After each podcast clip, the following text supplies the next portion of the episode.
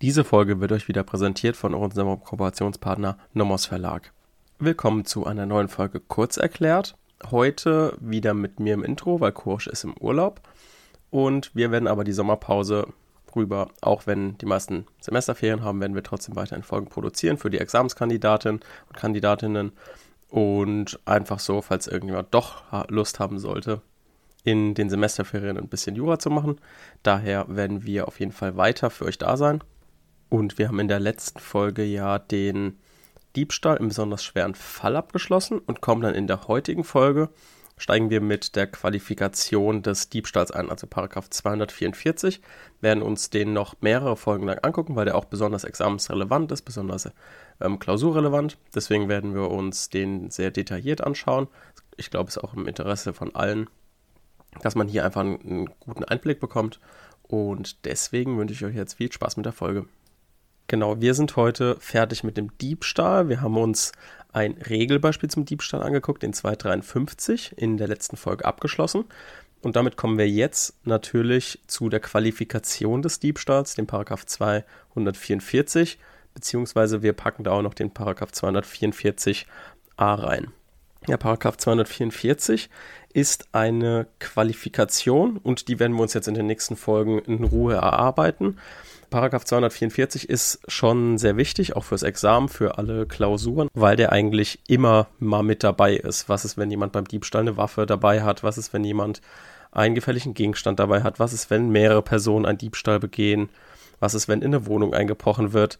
Das alles muss man auf jeden Fall gut beherrschen. Deswegen werden wir uns die Definition in Ruhe angucken und die Probleme. Heute erst nochmal eine entspannteren Folge. Heute gucken wir uns, wie wir es eigentlich immer so machen, bevor wir uns einen Paragraphen in Ruhe anschauen, dass wir uns zurücklehnen und uns einen kleinen Überblick verschaffen. Also wir werden jetzt heute uns mal angucken, was ist überhaupt eine Qualifikation. Viele wissen das vielleicht nicht mehr oder man denkt nicht mehr so dran.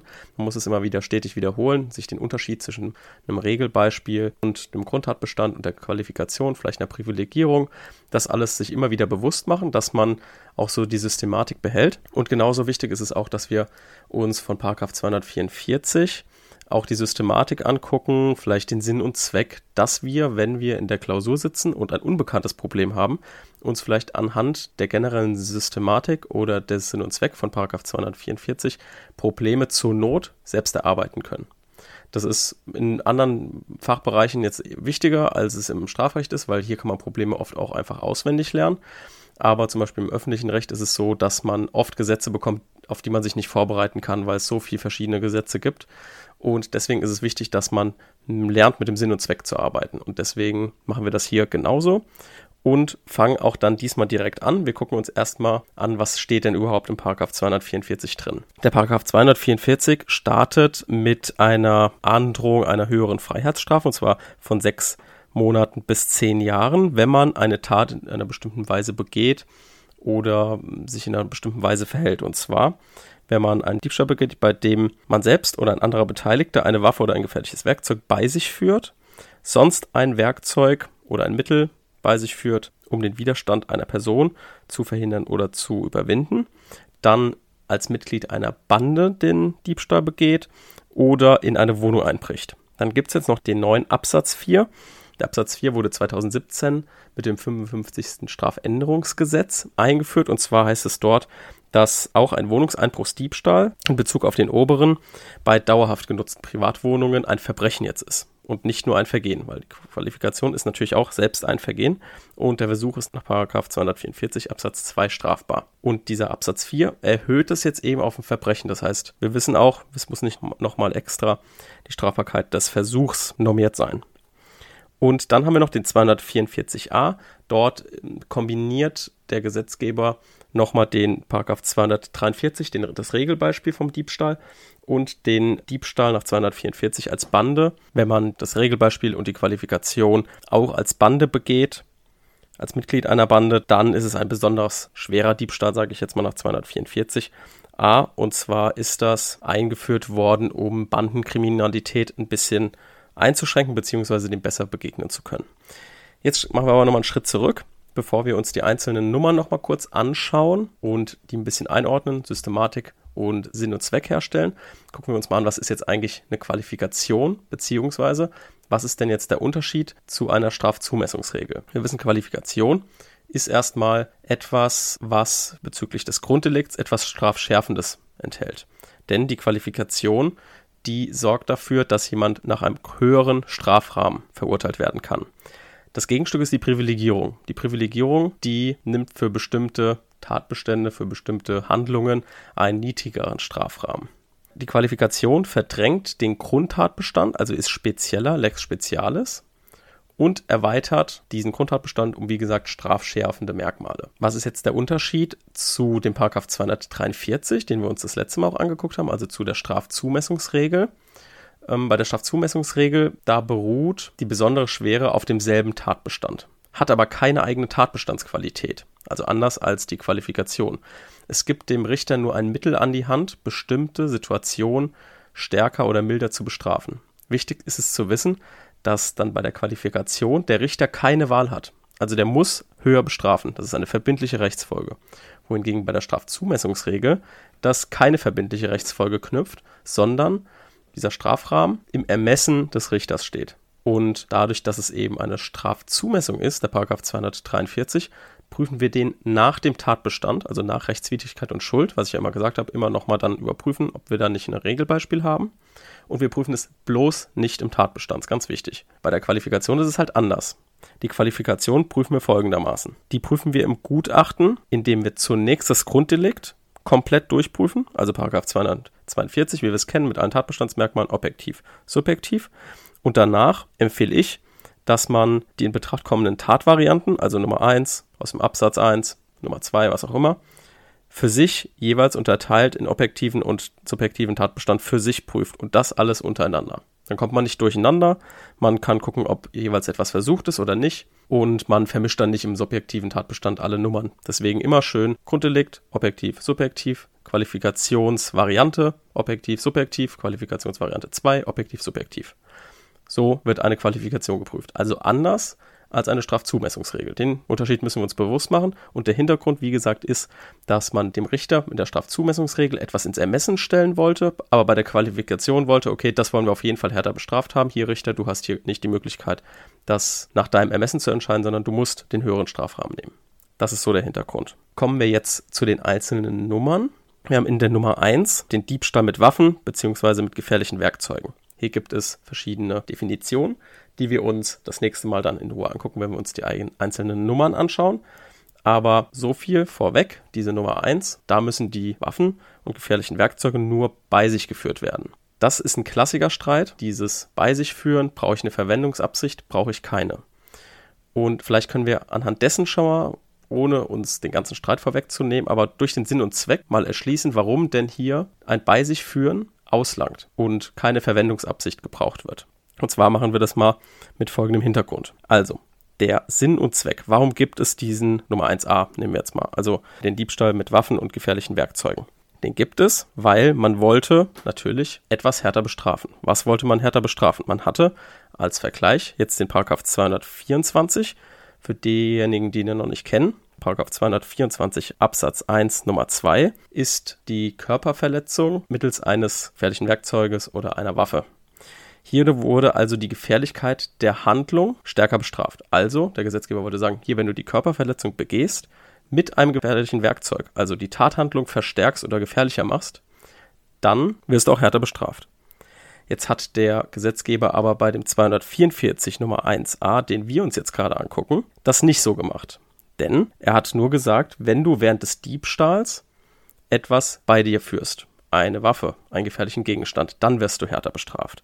Also hat er eben nicht darauf abgestellt mit dem Sinn und Zweck, wir wollen die Gefährlichkeit der Tathandlung stärker bestraft haben, sondern hier kam es dem Gesetzgeber darauf an, das zu bestrafen, dass ein zusätzliches Risiko vom Täter geschaffen wird, dadurch, dass er neben der Eigentumsverletzung parallel noch eine Waffe dabei hat. Hier geht es also um die abstrakte Gefährdung von Leib und Leben. Als objektiver Betrachter, wenn wir jetzt nicht Jurist sind, könnte man denken, dass dieser Qualifikationsgrund von Absatz 1 Nummer 1a, also dieses bei sich führen von Waffen während des Diebstahls, eigentlich nur eine Vorbereitung des schweren Raubes ist. Denn sobald ich die Waffe oder das gefährliche Werkzeug einsetze, um den Widerstand zu brechen, um die Wegnahme zu begünstigen, dann bin ich im schweren Raub.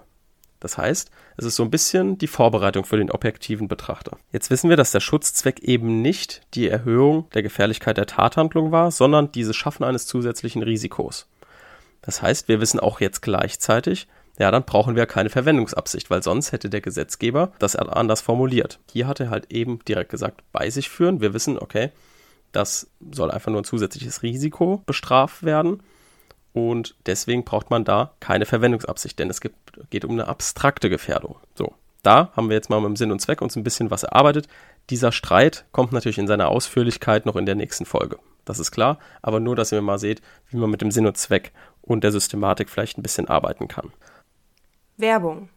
Auch heute haben wir natürlich eine kleine Empfehlung für euch und im Moment sind wir ja so ein bisschen in den Handkommentaren vom Nomos Verlag unterwegs. Wir haben uns ähm, in der letzten Folge auch schon einen ange angeschaut und hatten auch schon mal den Kommentar vom Grundgesetz. Und jetzt haben wir einen Kommentar am Arbeitsrecht, den wir empfehlen können. Und zwar ist das der Arbeitsrecht-Kommentar, der Handkommentar von Deupler, Jord, Schubert und Wolmerath und der umfasst das komplette Arbeitsrecht, also vor allem das komplette Individualarbeitsrecht, hat aber auch kollektivrechtliche Bezüge, also vor allem für die Leute, die dabei im Schwerpunkt sind, für die ist es auf jeden Fall sinnvoll und auch für diejenigen, die Hausarbeiten dort schreiben. Wir wissen, es gibt ab und zu mal Hausarbeiten, wenn wir im Zivilrecht die kleine Hausarbeit oder die Hausarbeit für Fortgeschrittene schreiben, dass oft auch mal Arbeitsrecht drankommt und da kann man auf jeden Fall Sachen nachschlagen und ist sehr, sehr übersichtlich gemacht und ähm, ist auch auf dem aktuellsten Stand mit der Auflage von 2022. Werbung Ende. So, dann gibt es natürlich auch noch den Nummer 2, also den Paragraph 244 Absatz 1 Nummer 2. Das ist der sogenannte Bandendiebstahl. Und hier geht es als Schutzzweck darum, also warum hat der Gesetzgeber den eingeführt? Denn hier soll eine Arbeitsteilung bestraft werden. Also dadurch, dass mehrere Leute am Tatort sind, mehrere Leute bei dem Diebstahl mitwirken, ist es für jeden Einzelnen natürlich leichter und es ist gleichzeitig natürlich auch für das Rechtsgut, Eigentum, eine höhere Gefährdung, wenn mehrere Leute zusammen versuchen, dieses Eigentum zu erlangen. Also man kann das auch als Aktionsgefahr betiteln. Was jetzt aber vielleicht ein Unterschied ist, den wir uns klar machen sollten, das ist natürlich jetzt ein Unterschied zur einfachen Mittäterschaft. Also der Gesetzgeber hat mit dem Bandendiebstahl ein Mehr zu der einfachen Mittäterschaft geschafft, weil er ja wusste, es gibt die Mittäterschaft. Wenn mehrere Mittäter einen Diebstahl begehen, ist das etwas anderes, von der Qualität etwas geringer unter dem Bandendiebstahl. Hier geht es nämlich um bei dem Bandendiebstahl um die intensivere Beeinträchtigung der Geltung des Diebstahlverbots weil mehrere Leute eben leichter einen Diebstahl zusammen begehen können, als es eine Person könnte. Außerdem haben sich, da werden wir im Bandenbegriff natürlich noch drauf zukommen, aber natürlich haben die sich auch zu einem gewissen Zweck verbunden. Das heißt, die kriminelle Energie ist höher. Die haben sich zu wiederholten Gesetzesverletzungen verbunden. Das heißt, hier auch nochmal eine höhere kriminelle Energie. Das alles also der Schutzzweck des Bandendiebstahls. Den werden wir uns auch im Hinterkopf behalten, weil auf diesen Schutzzweck werden wir natürlich auch immer in Argumentation in den Meinungsstreitigkeiten zurückkommen. Dann haben wir den privaten Wohnungseinbruchsdiebstahl. Den gibt es in zweifacher Ausfertigung, sage ich mal. Den gibt es einmal im Absatz 1 Nummer 3 und im Absatz 4. Im Absatz 1 oder sagen wir erstmal diesem Grundwohnungseinbruchsdiebstahls geht es einfach darum, dass der Gesetzgeber zeigen wollte, Wohnung ist ein besonders intimer Bereich, der ist besonders geschützt. Und wenn dort jetzt jemand einbricht, allein das Einbrechen, ohne überhaupt was wegzunehmen, ist so eine psychische Belastung und hat so viele Begleit- und Folgeschäden für den Einzelnen, dass der Gesetzgeber gesagt hat, okay, das müssen wir härter bestrafen. Bei jedem, bei dem schon mal eingebrochen wurde, der weiß, es ist ein ganz, ganz, ganz belastendes Gefühl, wenn jemand Fremdes bei dir in der Wohnung war, im Schlafzimmer die Schubladen durchwühlt hat, irgendwie in deinen privaten Unterlagen gesucht hat oder so. Teilweise müssen die Leute dann ausziehen, können nicht mehr in der Wohnung wohnen. Das heißt, diese absolute Intimsphäre wollte der Gesetzgeber schützen. Und da hat er gesagt, okay, der Nummer drei, der reicht mir nicht aus. Ich mache noch einen Verbrechenstatbestand neu. Und das ist der dann der Absatz 4. Was jetzt hier der Unterschied? Der Unterschied für euch jetzt erstmal in dieser Folge ist, dass der Absatz 4 für dauerhaft genutzte Privatwohnungen gilt und der Absatz 1 Nummer 3 grundsätzlich nur für diejenigen gilt, die natürlich auch dauerhaft sind. Also es ist auch im Verhältnis Lex Generalis zu Lex Spezialis. Aber auch für Privatwohnungen, die nicht dauerhaft zum Wohnen genutzt sind, also Wochenendhäuser. Die zählen auch schon zu Absatz 1 Nummer 3, aber wiederum nicht zu Absatz 4. Das heißt, 2017 hat der Gesetzgeber das eingeführt, dass der Paragraph 244 Absatz 4 existiert und ein Verbrechen ist. Das heißt, hier hat er gesagt, das wollen wir auf jeden Fall nochmal strafschärfen. Das ist praktisch eine Qualifikation der Qualifikation, könnt ihr euch merken. Genau, dann noch ein paar allgemeinere Ausführungen der Versuch ist natürlich strafbar, haben wir gesagt. Äh, ist geregelt in Absatz 2. Für den Absatz 4 brauchen wir keine extra Regelung, dass der Versuch strafbar ist, denn als Verbrechen ist der Paragraph 244 Absatz 4 immer strafbar. Wann hat man unmittelbar angesetzt? Man setzt unmittelbar zum Diebstahl an, wenn man zur Wegnahme an, ansetzt, was wir auch im Diebstahl ganz normal hatten. Und dann halt unter den jeweiligen Voraussetzungen von Paragraph 244. Wie ist jetzt das Verhältnis zu den Sachen, die wir jetzt uns schon angeguckt haben? Also das Verhältnis zu Paragraph 242 und Paragraph 243, hatten wir schon gesagt, ist Lex Specialis. Wenn jetzt Paragraph 244 nur versucht ist, also zum Beispiel ein Diebstahl mit Waffen nur versucht, und Paragraph 242 oder 243 vollendet ist, so ist aus Klarstellungsgründen wegen diesem Unrecht ähm, Idealkonkurrenz anzunehmen. Wenn der Raub vollendet ist, wir kommen noch zum Raub, aber so viel erstmal. Wenn der Raub vollendet ist, tritt der Diebstahltatbestand auch in der Form von 243 und 244 zurück, weil Raub so ein, ich sag jetzt mal, für euch, wo ihr noch nicht den Raub kennt, ein so großes, schweres Delikt, da treten die zwei vermeintlich kleineren zurück. Genau, so viel erstmal zur Qualifikation des Diebstahls, des Paragraph 244. Ich hoffe, ihr habt einiges mitgenommen, einiges insbesondere aus dem Systemverständnis, was wir dann jetzt in den nächsten Folgen immer noch auf die Streitigkeiten anwenden können.